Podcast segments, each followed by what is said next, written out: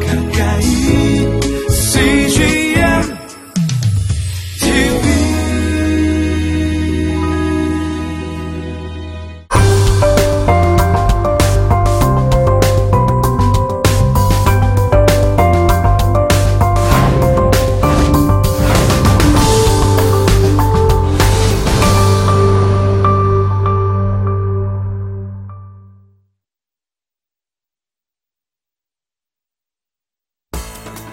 아들 이삭의 배우자를 구하기 위해서 충성스럽게 일하는 예, 늙은 종 엘리에셀을 보내기로 어, 결정합니다. 무작정 사람을 구할 수가 없기 때문에 먼저 하나님께 기도합니다.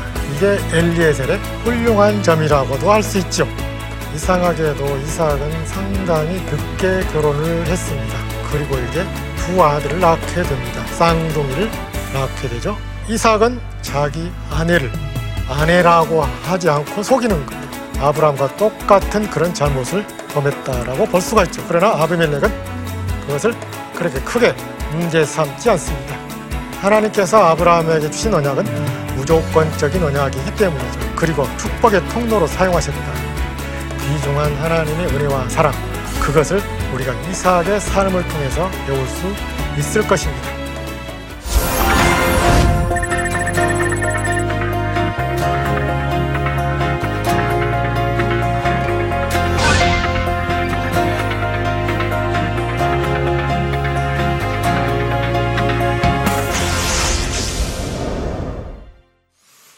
안녕하십니까. 저는 호남신학대학교에서 구약학을 가르치고 있는 강성열입니다.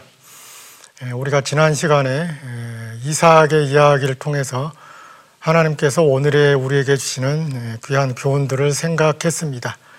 오늘은 이삭의 아들 야곱의 이야기를 통해서 그 야곱의 삶과 아, 생애가 우리에게 주는 의미가 무엇인지를 함께 공부하도록 하겠습니다. 장세기 28장에서 36장까지 이어집니다. 오늘의 포인트 두 가지를 우리가 눈여겨볼 필요가 있습니다. 첫째, 사람 사이의 갈등 관계 속에서 역사하시는 하나님. 특이하게도 야곱의 이야기는 사람들과의 사이에서 발생하는 갈등이 예, 중심 내용을 이루고 있습니다. 그 갈등 관계 속에서 하나님이 어떻게 구원 역사를 이루시는지를 우리가 공부할 것입니다. 그리고 두 번째, 야곱과 함께 하시며 약속을 지키시는 하나님. 야곱과 함께 하신다라는 주제가 또 의미가 있어요. 왜냐하면 야곱은 형 에서의 보복을 피해서 또 배우자를 선택하기 위하여 어, 고향 땅 하란으로 먼 거리를 여행하게 되잖아요. 그랬다가 거기서 20년 생활한 다음에 다시 가나안 땅으로 돌아오게 됩니다. 오랜 동안 오랜 기간 동안의 타향살이 그리고 어, 멀리 왔다 갔다 하는 그 여정 어, 그 과정에서 하나님께서 함께 하시는 모습이 상당히 중요한 의미를 갖습니다. 어, 우리가 이제 야곱의 이야기를 본격적으로 들어가기 전에 예, 다른 조상들의 이야기와 구별되는 야곱 이야기의 특징을 정리할 필요가 있습니다. 먼저 아브라함 이야기를 보면요. 한 세대에서 다음 세대로 이어지는 부모와 자녀의 수직적인 관계. 이것이 아브라함 이야기에서 상당히 중요한 내용을 이루고 있습니다. 그러니까 100살이 돼서야 아들 이삭을 낳죠. 물론 그 전에 하갈을 통해서 이스마엘을 낳았지만 하나님이 인정하지 않았죠. 그래서 하갈과 이스마엘은 결국 광야로 내몰리게 되고 하나님은 광야에서 그 두 사람의 생명을 지켜주시고 약속도 주셨습니다. 또 아브라함 이야기에서 중요한 게 실수와 잘못에도 불구하고 약속을 이루어 가시는 하나님의 신실하심. 다시 말하면 하나님과 아브라함 사이의 관계, 이게 상당히 중요합니다. 약속을 매개로 하는. 물론 그 약속은 우리가 아브라함 언약이라고도 하는데 무조건적인 언약이라고 했죠. 하나님께서 일방적으로 선물로 주신 것이죠. 그래서 아브라함의 잘잘못에 관계없이 그 약속은 반드시 이루어지게 되어 있다라는 것 우리가 공부했었죠. 자, 아브라함이 여러 차례 실수하고 잘못하기도 하죠. 아내를 두 번씩이나 넘겨줬잖아요. 또 약속의 땅을 떠나기도 하죠. 그럼에도 불구하고 하나님은 자손의 약속, 땅의 약속 두 가지 약속을 지키기 위해서 어, 최선을 다하시는 모습, 신실하신 모습을 보여주고 있어요. 아브라함 이야기의 특징입니다. 자, 이삭 이야기. 우리가 지난주에 살펴봤지만 이삭 이야기는요. 그의 삶, 특히 결혼, 40살 때 리브가와 결혼했죠. 또 에서와 야곱, 쌍둥이를 20년이 지난 60세 때에 낳게 됐잖아요. 그의 삶 속에서 역사하시고 섭리하시는 하나님의 손길을 우리가 느낄 수 있죠. 어, 지난주 우리가 살펴본 바와 같이 이삭의 자료는 독립적으로 존재하기보다는 아브라함의 이야기와 야곱의 이야기 속에 흩어져 있다, 섞여 있다. 자료 자체가 의존적이고 그의 삶 자체도 의존적이고 허약한 아마 삶을 살지 않았겠느냐. 그럼에도 불구하고 하나님은 이삭의 삶 속에 함께 하시고 그를 약속의 자손으로 지켜주시고 축복의 통로로 삼아 주셨다는 것. 자, 야곱의 이야기는 또 다른 특징을 가지고 있습니다. 소유와 사회적 위치를 둘러싼 형제 간의 갈등, 경쟁, 에서와의 갈등 이야기가 나오죠. 결혼과 관련해서도 라반과의 사이에 갈등이 없잖아 있어요. 그리고 또 레아와 라헬 사이에 갈등도 있습니다. 그러면서 싸움과 갈등 그리고 고통 속에서 약속이 어떻게 이루어져 가는지 그것이 야곱 이야기에서 중요한 비중을 차지하고 있습니다. 자, 그러면 장세기 28장에서 어, 라반의 집으로 피신한 야곱의 이야기를 우리가 살펴보도록 하겠습니다. 부에세바를 떠납니다. 아버지 이삭과 리브가가 있던 곳이 부엘세바더거든요. 우리가 구약 성경 읽다 보면요. 이스라엘의 영토를 표현하는 특징적인 표현을 자주 만나게 되죠. 단에서 부엘세바까지 가장 북쪽인 단 헐몬산 아래에 단지파가 정착했던 단에서 맨 남쪽 부엘세바까지 이 가나안 땅이 남북으로 길거든요. 동서로는 짧아요. 지금도 차로 빨리 가면 4, 50분이면 가거든요. 동서횡단은 짧아요. 남북으로 길어요. 상당히 길죠. 그래서 단에서 부엘세바까지라고 그렇게 표현을 합니다. 맨 밑쪽이 부엘세바예요. 우리가 지난주에도 살펴봤죠. 이삭이 아비멜렉과 그랄 왕 아비멜렉과 언약을 맺었잖아요. 그곳이 부엘세바다 맹세 우물이라고 그랬죠. 거기에 이삭과 리브가가 살았는데 야곱은 거기를 떠나서 하란까지 약 460km 정도 되는 거리를 걸어서 여행하는 거죠. 그 여행이 몇 달이 걸릴 수도 있죠. 한 달이 걸 수도 있고 두 달이 걸 수도 있고 양식을 가져가는 것에 한계가 있죠. 마실 물도 마찬가지죠. 뭐 트럭 있는 것도 아니고 오토바이가 있는 것도 아니고 쉬운 여행이 아니죠. 그럼에도 불구하고 야곱은 안전하게 하란 땅에 도착합니다. 하나님께서 그의 예정을 지켜주셨기 때문이죠. 그 먼 거리를 걸어서 가는데요. 베델에서 사닥다리 환상을 보게 됩니다. 베델. 원래 루스라고 하는 곳이었죠. 근데 베델이 됩니다.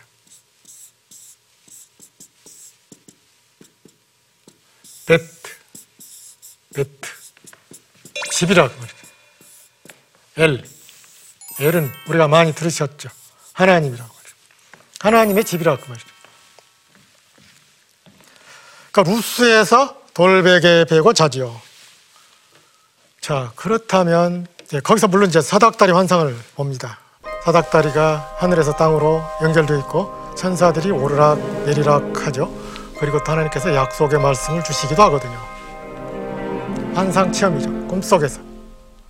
왜 베델에서 하나님께서 야곱을 만나시고 약속을 주셨을까요?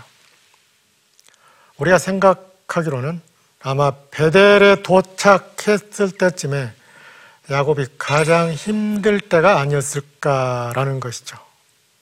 그래서 가장 밑바닥에 있는 야곱을 만나신 거예요. 그리고 하늘과 땅이 연결되어 있는 모습을 사닥다리 환상을 통해서 보여주시는 것이죠. 가장 힘들 때 야곱을 만나주시고 위로하시고 힘을 주시고 약속을 주신 하나님의 모습을 거기서 우리가 확인할 수가 있습니다. 하나님께서 아브라함에게 주신 약속이 두 가지라 그랬잖아요. 땅의 약속과 자손의 약속 두 가지입니다. 그 약속을 계속해서 하나님이 되풀이 하셔요. 근데 야곱에게는 세 번째 약속이 추가됩니다. 함께 하시겠다라는 것이죠. 왜냐하면 야곱은 가나안 땅을 떠나서 약속의 땅을 떠나서 하란 땅으로 460km나 되는 먼 거리를 여행합니다. 여행 도중에 굶어 죽을 수도 있고 맹수의 공격을 받아서 죽을 수도 있고 강도의 무리를 만날 수도 있잖아요. 어떤 위험에 직면하게 될지 아무도 예측할 수 없는 위험천만한 여행입니다. 근데 하나님께서 걱정하지 말라고 야곱을 위로해 주세요. 그래서 이제 하나님께서 세 번째 약속을 추가로 주세요. 안전하게 지켜주겠다라는 약속을 추가해 주시는 거예요. 28장 15절에 그 약속이 분명하게 언급이 되어 있어요. 내가 너와 함께 있어 내가 어디로 가든지 너를 지키며 너를 이끌어 이 땅으로 돌아오게 할지라 내가 내게 허락한 것을 다 이루기까지 너를 떠나지 아니하리라 하신지라 분명하잖아요. 함께 있겠다. 장거리 여행하니까 어떻게 될지 모르잖아요. 어디로 가든지 지켜주겠다. 이끌어서 돌아오게 하겠다. 다 이루기까지 떠나지 않겠다. 야곱의 장거리 여행 그리고 하란 땅에서 20년 머물게 될 그 상황 다 고려해서 이 세 번째 약속을 야곱에게 주신 거예요. 아마 그 약속이 절실하게 필요한 시점이 야곱이 베델에서 잠자던 때가 아니었을까라고 생각하는 것입니다.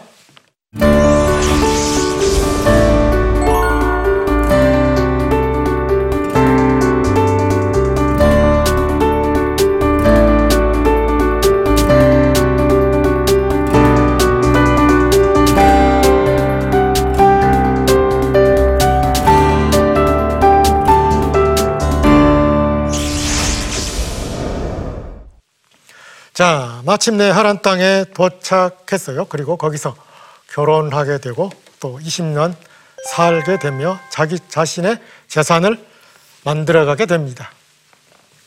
하란에 도착해서 라헬을 만나죠. 그리고 라반과 감격적인 만남을 갖게 됩니다. 혼인 지참금으로 7년의 노동력을 제공하죠. 짝사랑했던 라헬과 결혼할 줄 알았더니 이 라반이 야곱을 속였어요. 어, 자기 나라의 관습은 그렇지 않다라고 하면서 동생을 언니보다 먼저 주는 법이 없다. 그래서 레아와 결혼을 했죠. 물론 바로 결혼한 게 아니죠. 라헬을 얻기 위해서 7년 동안 일했어요. 몸에 가진 것이 없잖아요. 몸만 부엘세바를 떠나왔거든요. 가진 재산이 없어요. 그래서 혼인 집 참금이라고 할 만한 게 없습니다. 그래서 노동력을 제공하는데 그게 7년 노동이죠. 라반의 집에서 7년 노동한 그 대가 그것이 라헬을 얻기 위한 혼인 지참금이나 마찬가지였어요. 또 다시 7년을 그러니까 14년을 노동하게 되는 것이잖아요. 그것이 야곱의 현실이었습니다.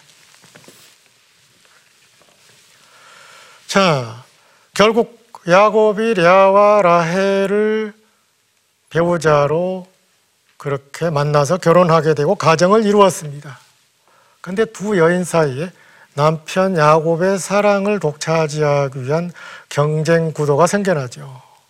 출산 과정에서 어, 두 사람의 경쟁, 레아와 라헬의 경쟁이 이루어집니다. 불행하게도 라헬은 쉽게 아들을 낳지 못합니다. 레아는 자신의 여종 실바, 라헬은 빌하를 줍니다. 그러니까 레아가 한때 출산을 멈추니까 더 많이 자녀를 얻도록 하기 위해서 어, 자기 여종 실바를 라헬도 마찬가지로 자신의 출산을 잘 못하니까 아, 빌하를 또 야곱에게 첩으로 주어서 자손을 얻게 하죠. 열두 아들을 낳았어요. 물론 라헬은 처음에 요셉을 낳고 한참 있다가 베냐민을 낳았는데 베냐민을 낳으면서 죽죠. 열두 아들이 태어나게 됩니다. 그래서 레아와 라헬, 빌하, 실바 네 명의 여인들을 통해서 열두 아들이 태어나게 됐어요. 14년 노동력 제공했죠. 이제 야곱이 라반에게 혼인 지참금으로 내야 14년의 노동력을 다 지불했으니까 이제 자기 재산을 만들어야 되잖아요. 그래서 라반에게 제안을 하는 거예요. 양의 경우 세 종, 염소 두 가지. 근데 양이나 염소는 대체적으로 희거나 검은 단색 계통이 우세하거든요. 그러니까 좀 예외적인 변종을 내가 가져가겠습니다. 그러니까 라반이 당연히 좋아하죠. 흔히 있는 단색 계를 내가 가져가겠습니다. 그러면 절대 라반이 좋아할 리가 없죠. 그러니까 좀 드문 희귀 종들을 내가 가져가겠습니다. 라반이 승낙하죠. 또 라반이 또 머리가 잔머리수가 높은 사람이거든요. 어, 야곱 못지 않습니다. 그래서 야곱이 제안한 이런 아롱진 거, 점 있는 거, 검은 거, 또 점 있는 거, 아롱진 거 있죠? 다 따로 골라가지고요. 자기 아들에게 다 줘버립니다. 그러니까 야곱은 원점에서부터 시작하게 된 거죠. 자, 야곱이 어떻게 재산을 불려나갔습니까? 버드나무, 살구나무, 신풍나무, 푸른 가지들의 껍질을 벗겨가지고 껍질을 벗기면 하얗게 되잖아요. 그것을 개천에 물구유 안에 똑바로 세워놓고 양떼가 물을 먹을 때마다 그 가지를 보게 하는 거예요. 그 결과 한결같이 야곱이 품삯으로 정한 종류들이 태어났다. 그래서 하나님의 은총에 의한 야곱의 재산 증식이 이루어졌다라고 하는 게 결론이죠. 야곱도 나중에 아내들에게 그 사실을 인정합니다. 하나님께서 나와 함께 하시고 나를 도와주셔서 이렇게 많은 양떼, 염소떼를 거느릴 수 있게 해 주셨다. 여기서 우리가 한 가지 생각할 것, 약한 자를 도우시고 야곱에게 약속을 지키시는 하나님의 모습을 확인해 볼 수가 있습니다. 자, 이제 창세기 31장 보면 야곱과 라반 사이 언약이 맺어지는 이야기를 우리가 읽어볼 수가 있어요. 두 사람 사이 언약을 맺게 된 동기가 있어요. 자, 야곱이 20년 동안 라반의 집에 머물렀죠. 한없이 거기 있을 수 없기 때문에 고향 땅으로 가게 해달라고 요청합니다. 그래서 결국 라반이 허락하게 되죠. 하나님께서 야곱에게 베델에서 주셨던 약속을 반복하십니다. 고향 땅으로 가도록 해라. 내가 너와 함께 있을 것이며 너를 안전하게 지켜주겠다. 그래서 마침내 야곱이 고향으로 가게 됩니다. 근데 이제 라반에게 공식적으로 내가 언제 어떻게 떠나겠습니다라고 하는 사실을 밝히지 않고 몰래 떠납니다. 양털을 깎으러 간 사이 사흘 정도 양털 깎거든요. 큰 축제입니다. 축제. 잔치마당. 농사 짓는 사람들에게는 타작마당에서 곡식 타작하는 게 축제마당이죠. 타작마당의 이야기가 구약 성경에 많이 나오죠. 유목하는 사람들에게는 양털 깎는 게 가장 큰 축제입니다. 사흘 정도. 그러니까 사흘 정도는 축제하니까 이때 도망가면 제일 안전하겠다. 그래서 그때 야곱이 식구들을 데리고 어, 도망가는 거예요. 근데 라헬이 아무에게도 말하지 않고 드라빔을 숨겼어요. 이게 가신상이라고 말하죠. 가족 신상이라고 말이죠. 쉽게 말하면 조상들의 모양을 작게 크게 만들기도 하죠. 라반이 드라빔이 없어진 사실을 알고 맹추격합니다. 따라잡았어요. 왜 드라빔을 도둑질했느냐? 야곱은 모르니까. 내가 어떻게 그런 일을 할 수가 있습니까? 나는 그 훔쳐간 적 없습니다. 그래가지고 라반이 다 뒤지지만 못 찾잖아요. 자, 라반이 또 생각하기를 분명히 이것들이 가져갔는데 심증은 있는데 물증이 없는 거예요. 언젠가 드라빔을 가지고 와서 우리 상속권 가지고 있으니까 내놓으십시오. 라고 할 수도 있겠다. 라반도 머리가 비상한 사람이에요. 그래서 예방하기 위해서 돌무더기를 증거로 삼아서 언약을 맺습니다. 그리고 증거의 무더기라고 하는 이름을 붙여요. 여갈사하두다. 아람어로. 히브리어로 갈르엣. 창세기에 유일하게 나오는 아람어입니다. 이 아람어는 히브리어하고 알파벳은 똑같은데 문법과 낱말이 조금 차이가 있어요. 일단 아람어 딱 창세기 하나 딱 나오는 거예요. 불가침 협정 맺은 거예요. 이제 너희들은 절대 이 돌무더기 넘어서 못 나온다, 못 온다. 예방한 겁니다. 다시는 드라빔 가지고 와서 상속권 주장 못하게 딱 막아버린 거예요. 그러니까 라헬이 드라빔 훔친 게 아무 소용이 없게 돼버렸어요. 라헬도 머리가 비상하지만 라반도 보통 사람이 아니라는 것을 알 수가 있지요. 자, 이름이 바뀝니다. 야곱에서 이슬로, 이스라엘로. 야곱이 이제 고향으로 가는 길에 마하나임이라는 곳을 지나죠. 하나님의 사자들을 만납니다. 그리고 그 지역의 이름을 마하나임이라고 짓습니다.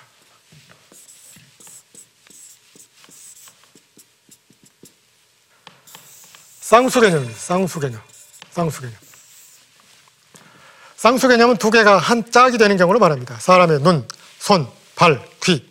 두 개가 한 짝. 너무도 두 개가 긴밀한 관계 속에 있어서 한 짝이 되는 경우를 쌍수라고 그러죠. 히브리어만 있는 거예요. 마하나임이라고 쳤어요. 하나님의 사자들을 보고 하나님의 군대를 보고 아 이곳은 마하나임이다. 그러면 이 두 개의 진 있잖아요. 두 개의 진이 뭐예요? 하나는 하나님의 진이고 하나는 야곱 자신의 것이죠. 일종의 신앙 고백입니다. 하나님의 진과 내 진은 한 짝이라는 거예요. 마치 사람의 눈이나 귀나 손, 발과 마찬가지로 하나님의 진, 하나님의 군대와 내 진, 내 진은 한 짝이다. 하나님이 확실하게 지켜주실 것이다. 라는 믿음의 고백이라고 있죠.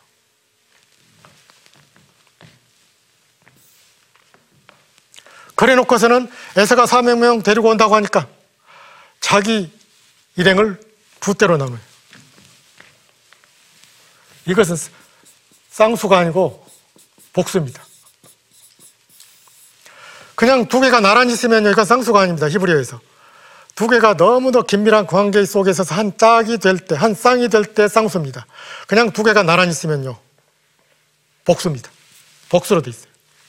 자기 일행을 두 무리로 나눴어요.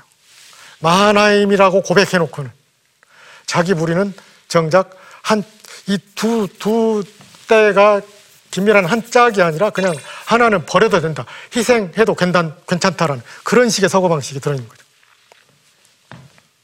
그러니까 마하나임이라고 고백했던 것과는 조금 일치되지 않는 야곱의 또 다른 모습을 보여주는 것이죠.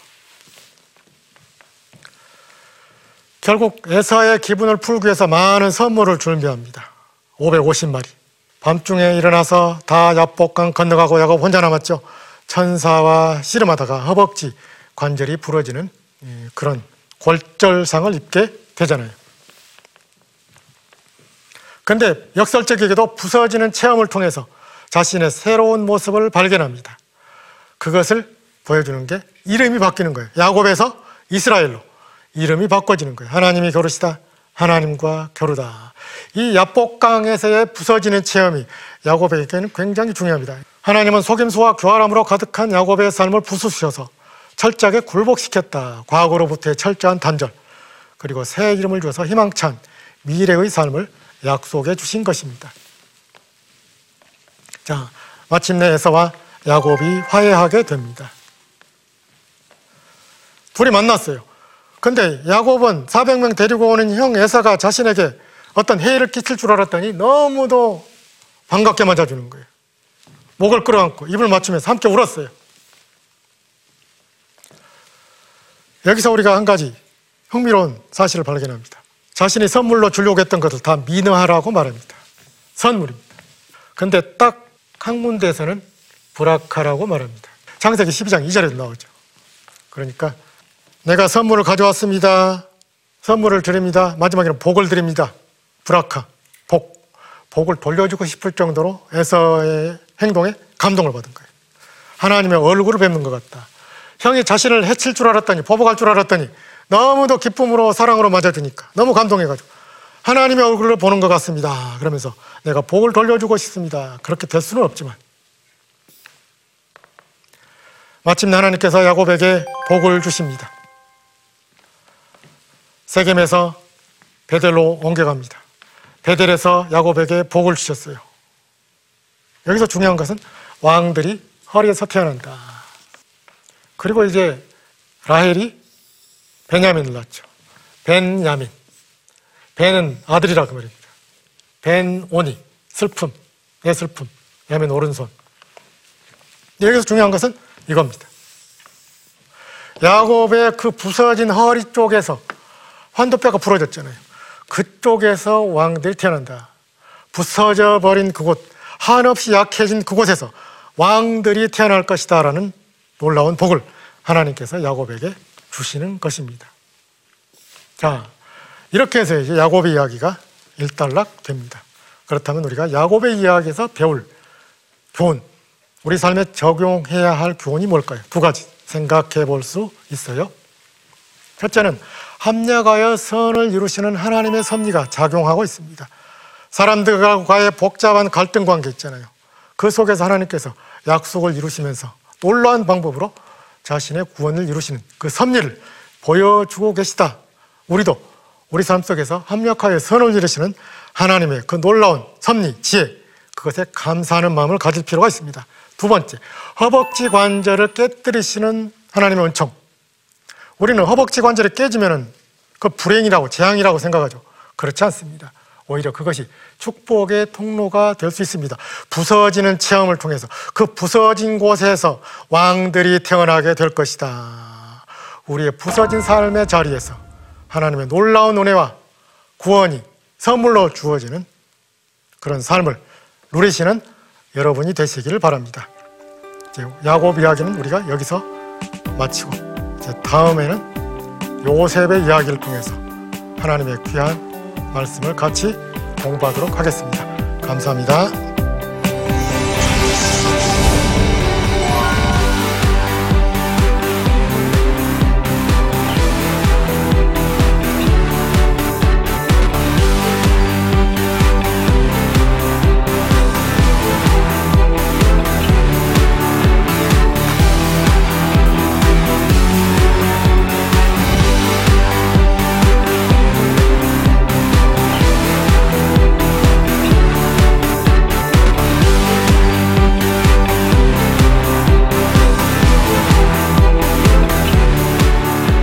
이 프로그램은 시청자 여러분의 소중한 후원으로 제작됩니다.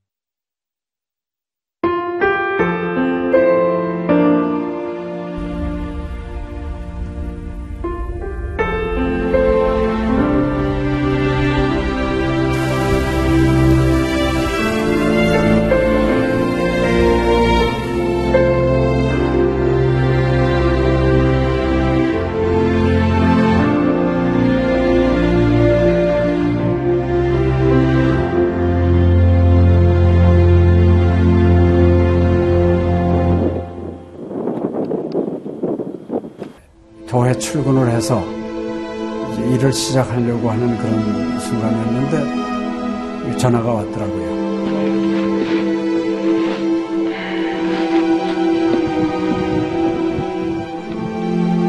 떨리는 음성으로 어, 우리 김성호 선교사가 그 지방사역 나갔다가 전기 사고로 소천을 했습니다. 안 보이죠? 앞이 안 보이고 캄캄하고 막 하나님께 항의하는 기도만 나오더라고요. 하나님 이럴 수가 있습니까?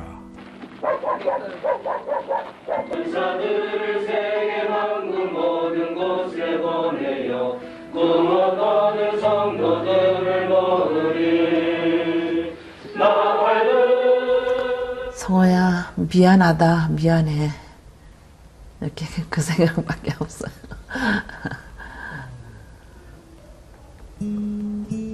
잘못해준 거에 대해서 미안해요. 그냥 예. 잘해줄게 이렇게 빨리 갈 줄 알았으면 좀 더 잘해줄 걸. 아이고, 내가 죽였구나. 내가 아들을 죽였구나. 몽골에 가라고 권했는데, 권하지만 않았으면은 아무 일도 일어나지 않았을 텐데, 걔가 살았을 텐데, 그 죄책감이 막 일어나더라고요.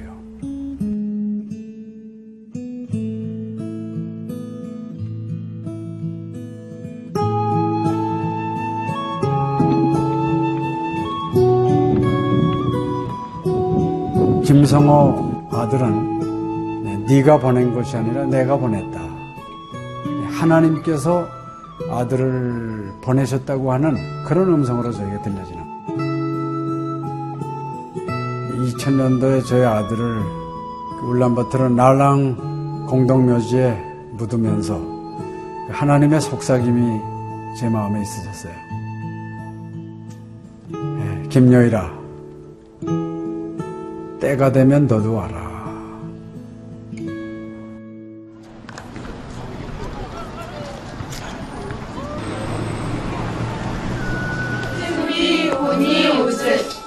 허연. 네,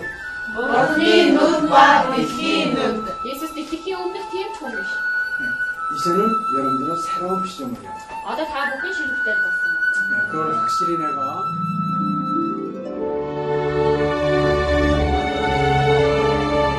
저희 아들 그 추모하는 에, 바로 이제 그 시기에 제가 그 CGN으로부터 연락을 받았다는 게 참 그냥 우연만은 아닌 것 같아요. 이 선교 현장에 그 교육 프로그램이 많이 빈약하기 때문에 TV 프로그램 같은 걸 통해서 그 조금 부족한 부분을 좀 보충했으면 하는 그런 생각을 늘 가지고 있었는데, 아유, 너무 참 좋다는 걸 느꼈습니다. 어, 하나님께서 또 저희 가정에 또 우리 제 사역지에 주시는 좋은 선물이 아닌가 저는 그런 생각을 좀 하게 되었습니다. одоо Монгол болохоор яг христчсэн нэвтрүүлэг гэх юм бол нэг их байдаггүй. М, Тэр ганцхан зөвлөг ганцхан байдаг болохоор тэр нь ч гэсэндээ сайн христний ингээд сайн үзүүлч ч юм уу тэ христийг яг шууд ингээд амжуулах ямарч боломжгүй байдаг учраас ярьж сонсож чадахгүй гэсэн мэд хүмүүс англи хэл сурангаа судаан сурж байгаа учраас а тэрийг бас сонсоод ингэж унших бэлтгэл хийж байгаа даа талхал талхалтай нэт зүгээр ингээд нэвтрүүлэг гараагүй штэ тэгээд өхөө яа христчэн бусад орнууд маань яаж мөргөл өрөвт юм өөр бас тхэн хүмүүс ямар хөө байдлаар хүлээж авд ийм хөө байдлуудыг хүлээж авдаг байгаа юм. Монгол ирсэн СЖН-д нэвтрүүлгийнхаа даа тэгээ баярлаа. Тэг үнхээр баярлаа. Тэг амжилт хүсье аа. Амжилт. Сургууль дээр ин телевизийг бидлсэн баярлаа. Маш гоё. хайртай шүү. 사랑해요. 감사합니다. CGN.